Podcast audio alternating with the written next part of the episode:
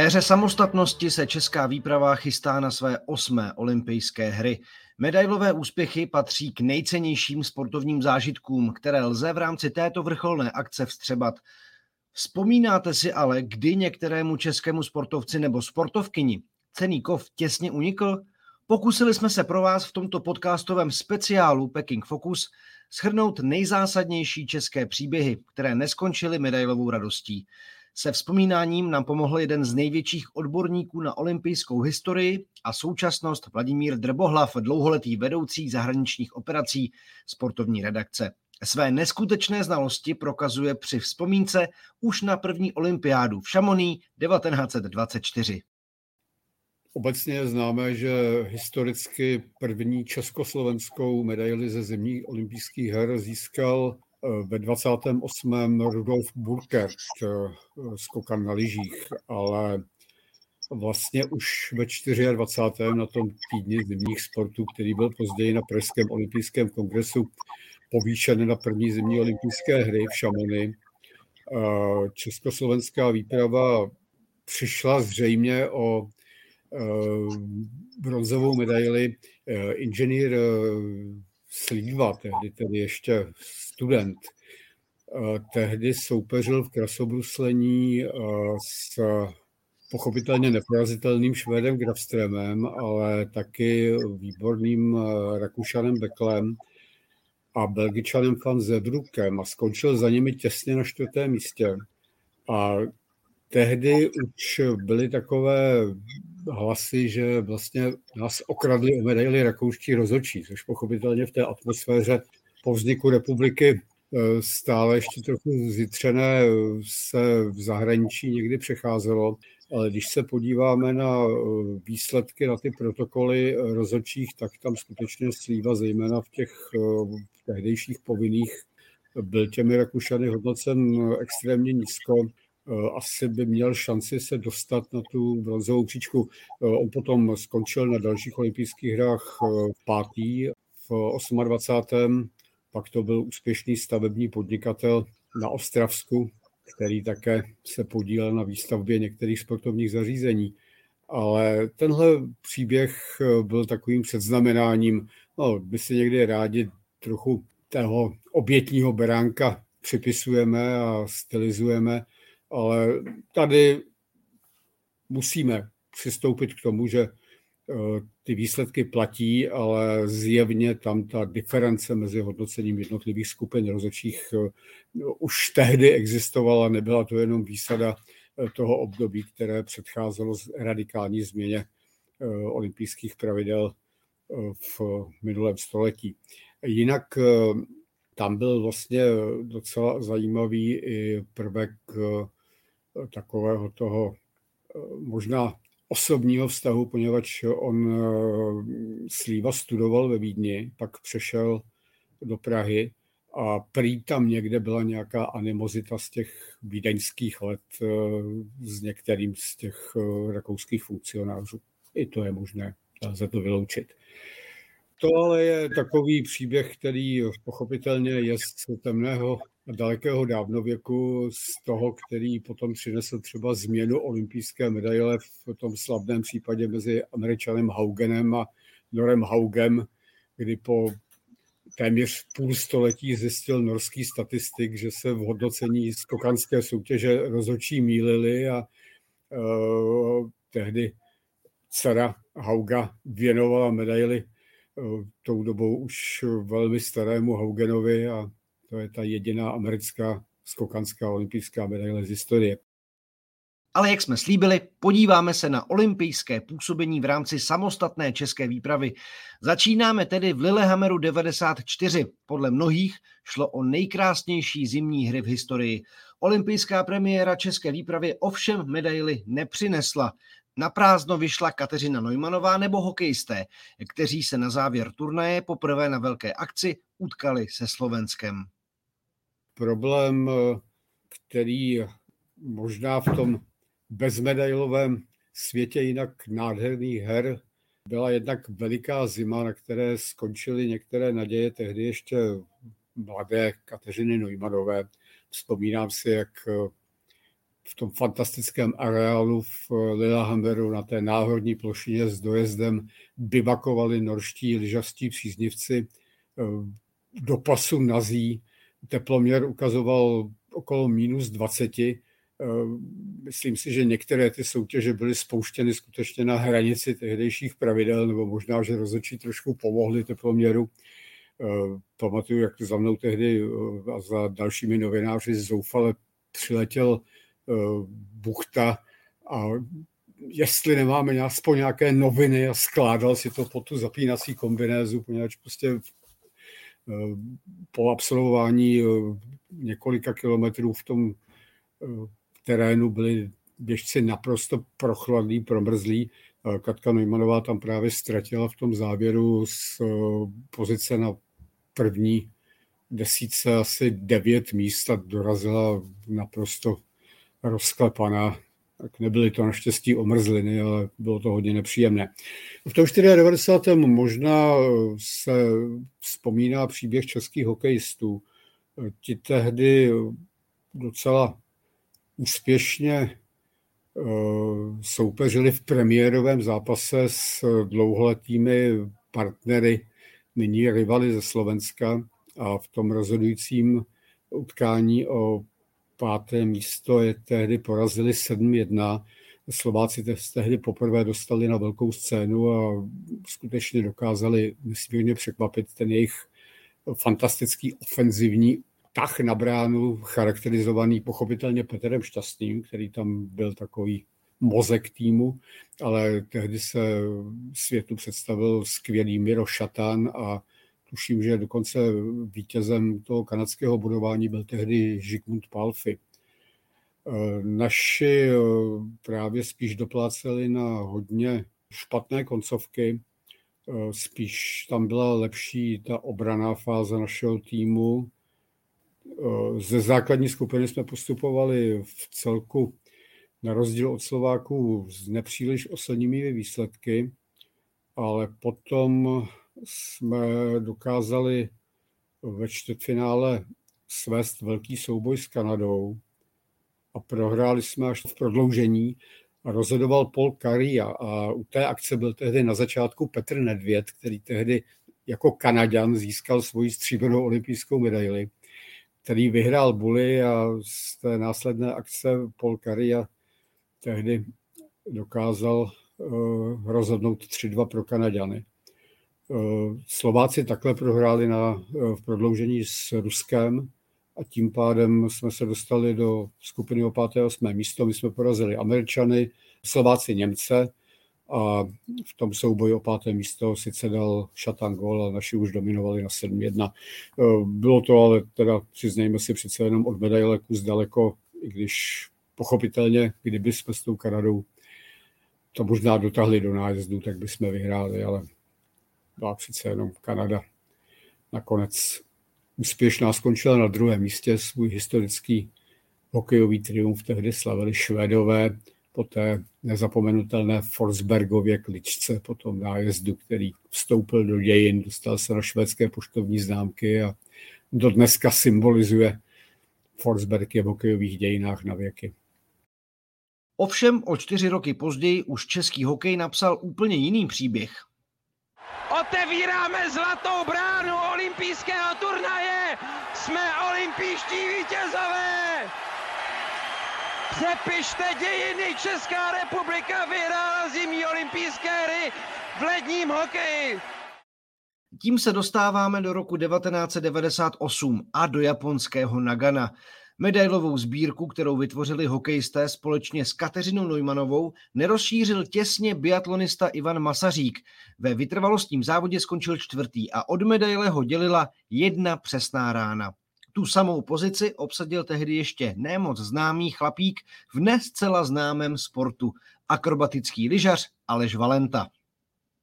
Byl Ivan Masařík čtvrtý v biatlonu, ale dobře, to bylo takové to čtvrté místo, přece jenom s odstupem za bronzem, ale čest a sláva, vynikající výsledek eh, vlastně od Honzy Matouše, který kdysi dominoval před olympijským závodům a pak na olympiádě už to neprodal, tak rozhodně nejlepší umístění našich biatlonistů, nebo předtím tedy mezi ženami ještě Adamíčková, pátá, ale Aleš Valenta tehdy se dokázal opravdu skvěle prosadit v konkurenci, skončil, tuším, já si přesně nepamatuju ty jednotlivá kola, ale v tom celkovém hodnocení to bylo čtvrté místo, přitom v kvalifikaci postupoval až z jedenácté pozice. A do dneska vzpomíná tu fantastickou atmosféru. Tam se skákalo v areálku, který byl eh, nad Naganem Izuma Kogen, eh, skutečně v eh, takovém vynikajícím prostředí. Bylo to skvělé pro vstup akrobatického lyžování eh, na olympijskou scénu a právě tam se tehdy zrodil ten Valentův cíl, ze kterým o čtyři roky později triumfoval v Salt Lake City, to znamená vypilovat si skok, který bude naprosto unikátní a to byl ten to trojité salto z pěti bruty, on skákal v Naganu trojité salto s třemi a ve druhém kole trojité salto se čtyřmi.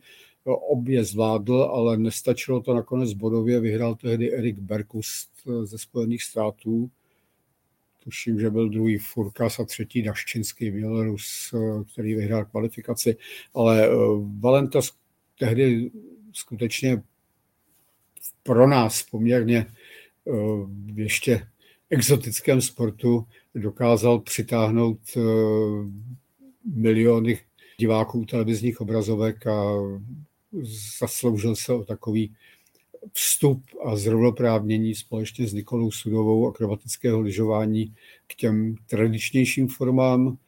Eh, potom to o čtyři roky později pochopitelně vyvrcholilo tím jedinečným zlatem. Aleš Valenta, držme palce. Je to tam! Aleš Valenta to skočil! To snad není možné. Pokud vám vyhrkli do očí slzy štěstí, pak je to v naprostém pořádku. Aleš Valenta tady vstoupil do dějin akrobatického lyžování a lyžování vůbec. Komentář Petra Svěceného nás přenesl do amerického Utahu a města Salt Lake City, které hostilo olympiádu v roce 2002. Své nemedailové a nakonec taky medailové příběhy tam prožívala Kateřina Neumannová, bronz, ze kterého se nakonec staly dvě stříbra a zklamání ve sprintu. Ona v tom sprintu za favoritku považovaná nebyla, ale, ale tehdy eh, se spíš koncentrovala na ty eh, kratší trati, to, že vyhrála potom aby jsme navázali na to podobenství o čtyři roky později na té, nej, na té nejdelší zlatou medailí, tak tady eh, v roce 2002 už pochopitelně byla na své třetí olympiádě. Ona sama tam eh, také měla ta smolná čtvrtá místa, ale chvála bohu po diskvalifikacích eh, Olgy Danielovové a Larisy Lazutinové bylo spravedlnosti učiněno zadost, takže Nakonec skončila se stříbrnými na pět kilometrů, vyhrála Becky Smithová, Kanadanka, která byla senzačně třetí původně za těma Ruskama. A na 15 eh, byla teda Katka původně bronzová a po diskvalifikaci eh, Lazutinové šla na druhé místo. V tom sprintu eh, ona trochu překvapila, poněvadž skutečně vyhrála kvalifikaci. A vyhrála ji dokonce v takovém stylu, že mezi tou kvalifikací a e, začátkem hlavní soutěže byla považovaná za favorita. A co jsem měl možnost, si vzpomínám, jsem tehdy mluvil se Standou Freehoufem, tak e, tam e, trošku Katka a vůbec jsme doplatili na servisní nejistotu u mázy, u mazání. Poněvadž proti té kvalifikaci, která se jela na hodně přemrzlém sněhu, to byl to je ta trať Soldier Hollow, kde třeba letos bude juniorské mistrovství v biatlonu, stále jeden z eh, těch nejkvalitnějších běžeckých stánků v Severní Americe. A během poledne přišlo dost výrazné oteplení. Tehdy nastupovala ve čtveřici, s, byla tam Italka, eh, byla tam Japonka a byla tam Němka Kinslova. A bylo to takové trošku nešťastné, poněvadž eh, Kateřina dokázala v těch stoupáních třeba nasadit, uniknout celé trojici, jenomže v zápětí byl sjezd a měla je zapatkami. Prostě lyže nejeli a když se potom pokoušela v té cílové rovince, že by aspoň zkusila tu druhou postupovou pozici, tak eh, Kinslova a Italka eh, byly jasné a Katka prohrála i s tou Japonkou. Takže tam bych řekl, že k té medaili, pokud jde o vlastní výkonnost Kateřiny Neumanové, nemuselo být daleko, ale eh, bohužel tam také závisí trošičku na tom, jaké má lyžař lyže a ty Katka v tu chvíli rozhodně neměla odpovídající dané konfiguraci sněhu. Kateřina Neumannová běží svůj poslední olympijský závod v kariéře a sahá po medaili. Jaká bude to rozhodne posledních 250 metrů v tuto chvíli, ale Kateřina lehce zaostává a o čelo se pere Justina Kovalčíková a Julia Čepalová. Ale ta rovina je ještě strašně dlouhá. Strašně dlouhá a Katka neodpadá, Katka neodpadá. Stále se drží v těsném Naopak. kontaktu s Čepalovou a Kovalčikovou a hledá si výhodnou pozici, Naopak. aby mohla začít finišovat. Kateřina výborně. bojuje s Čepalovou, předjíždí, předjíždí, Kateřina Neumannová je v čele, je v čele a vyplňuje A je to první zlato. historické zlato pro Českou republiku v běžeckém lyžování.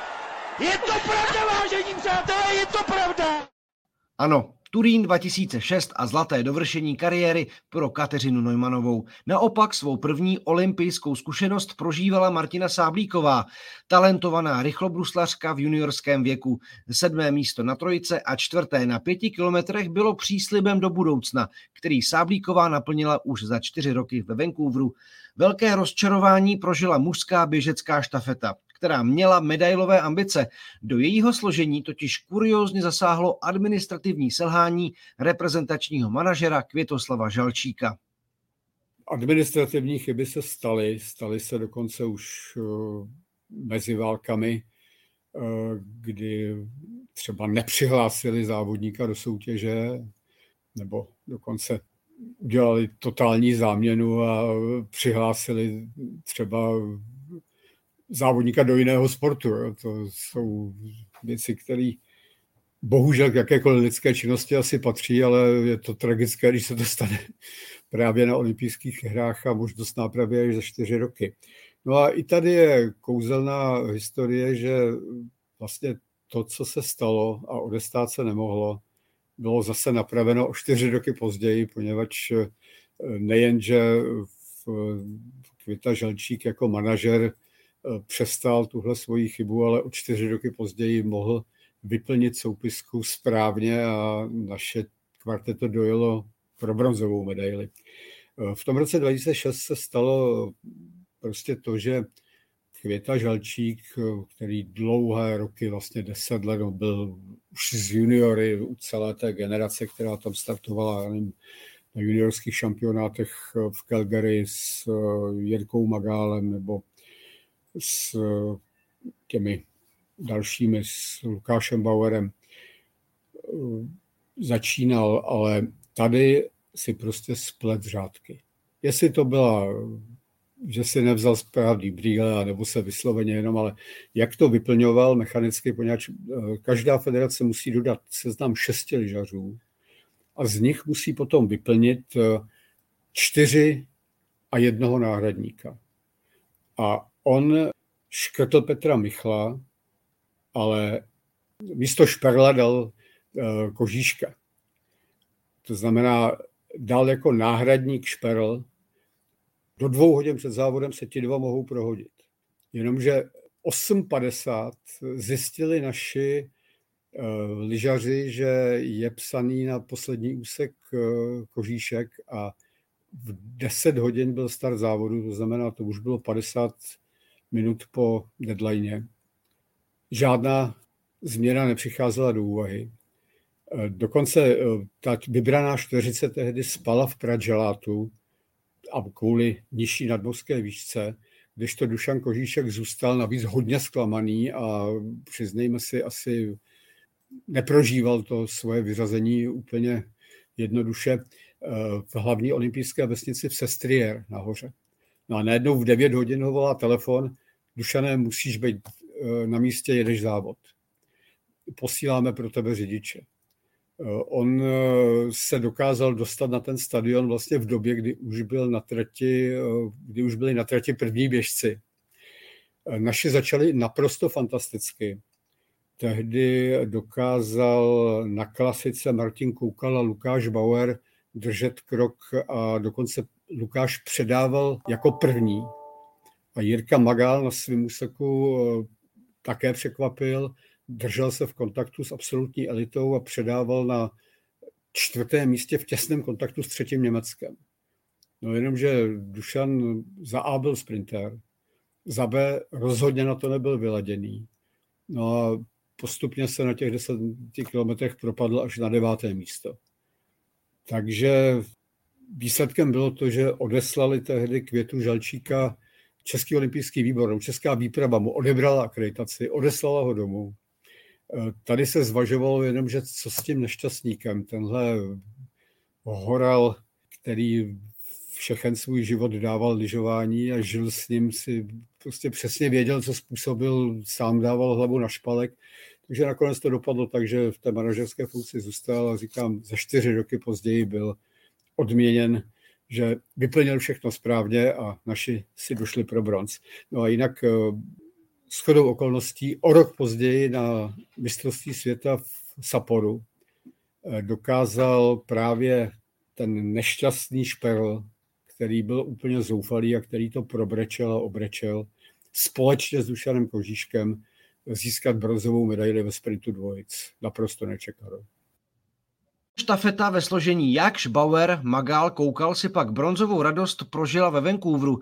Premiéru si na kanadských hrách odbil skikros, kde v pozici dvojnásobného mistra světa startoval 36-letý Tomáš Kraus.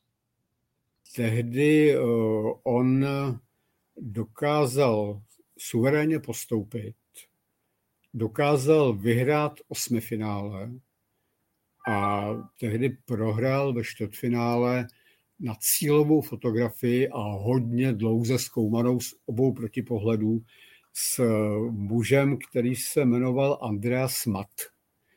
A byl to rakouský historický eh, příběh, poněvadž Andreas Mat byl bratr eh, Mario Mata, který vyhrál olympijské hry ve slalomu v Soči a Michaela Mata, ten nejmladší z těch bratrů Matů, který zase dokázal vyhrát eh, v Pyeongchangu a získat medaily.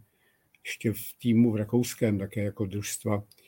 Eh, no a Andreas Mat tehdy, tehdy bo, bohužel vyřadil Krause a sám dospěl k zlaté medaili právě na olympiádě ve Vancouveru, takže tři olympijští vítězové, tři rakouští bratři a Kraus tehdy skutečně zůstal o milimetry od postupu do semifinále, kde teda znova klidně mohl tu medaili zabojovat.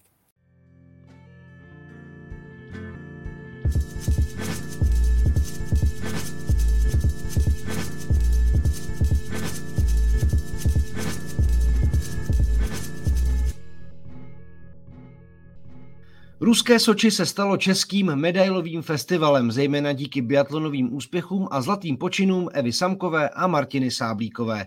Nejbohatší sbírku málem rozšířil i sjezdař Ondřej Bank, který po medaili už už sahal, a to rovnou dvakrát. On Ondra nakonec od těch medailí byl tam, kde byl, poněvadž to je měřitelná disciplína, s tím se nedá nic jiného dělat, ale je pravda, že Ondra Bank, který byl vlastně už na čtvrté olympiádě, tak eh, v těch 33 dokázal dvakrát naprosto šokovat. On byl devátý v superobřím slalomu, pak v obřím slalomu po prvním kole byl na druhém místě za Tedem Ligetim, za hvězdou obřího slalomu, prostě pan obří slalom. A e, skutečně vypadalo to, že byla naděje, nakonec toho bylo páté místo alpské kombinaci potom naprosto šokoval v tom úvodním sjezdu, poněvadž skončil na druhém místě za, za Norem Jansrudem. A tam šlo o to sjet slalom a ten slalom prostě nebyla sice jeho nejparádnější disciplína, ale dokázal třeba na olympiádě ve Vancouveru právě být jedenáctý, dokázal zajíždět i ty slalomy velmi dobře. Jenomže na té rozměklé už eh, přece jenom s hodně rýhami trati nakonec neudržel to potřebné tempo a stačilo to na sedmé místo. Ještě navíc pochopitelně ten slalom stavěl otec Kostelič a tedy, jak vzpomínají všichni alpští lyžaři, pokud Kostelič postavil slalom, tak v tom rozhodně žádná rytmika nebyla. To byl souboj. Takže dvakrát ano, medailová naděje, ale bohužel to druhé kolo disciplíny ji nakonec odválo, ale to, co dokázal Ondra Bank, eh, když se na to zpětně díváme na těch svých olympijských startech, to je něco neuvěřitelného. Byla takové, vlastně jedna medaile byla, ne medaile, ale skvělé umístění našich eh, lyžařů, také už eh, zapadá, ale v Naganu Marcel Maxa a jeho kombinace, to, to byl naprostý zázrak. Najednou se objevil na šestém místě v eh, kombinačním slalomu a pak byl diskvalifikovaný kvůli předčasnému startu, poněvadž on sám prostě se vrhl do toho startu, ačkoliv pochopitelně ta fotobunka začala měřit, to znamená, to všechno bylo naprosto správné, ale on v tu chvíli nevydržel z nervy a odstartoval dříve a byla z toho místo šestého místa diskvalifikace. To by byl také zápis do dějin.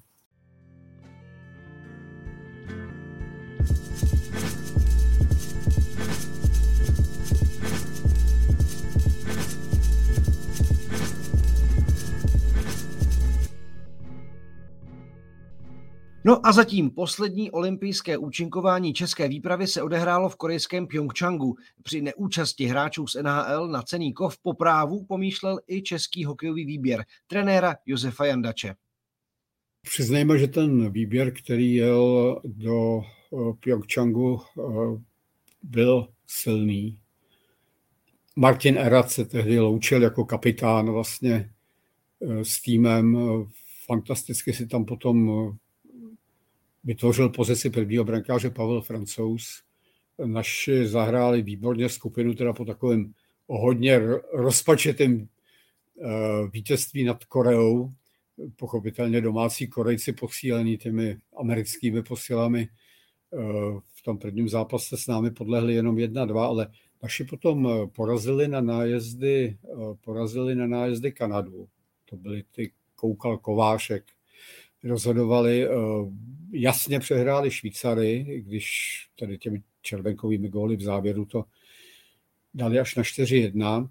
V čtvrtfinále zase na samostatné nájezdy eh, vyřadili Spojené státy, když ten jejich tým byl složený zase z evropských a univerzitních hráčů, ale je to kvalita.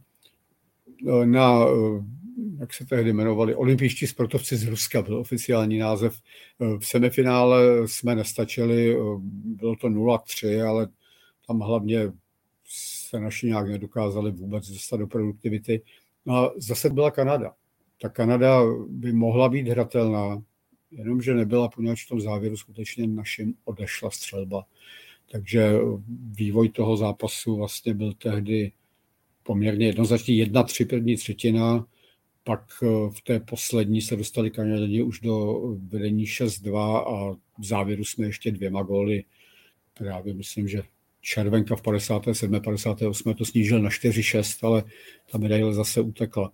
Je pravda, že někteří z toho týmu si to mohou zopakovat teď eh, v eh, Pekingu, tak jsme zvědaví, tam Josef Jandač vedl ke čtvrtému místu v pobřežním Kangnungu, tak uvidíme, co vnitrozemský Peking.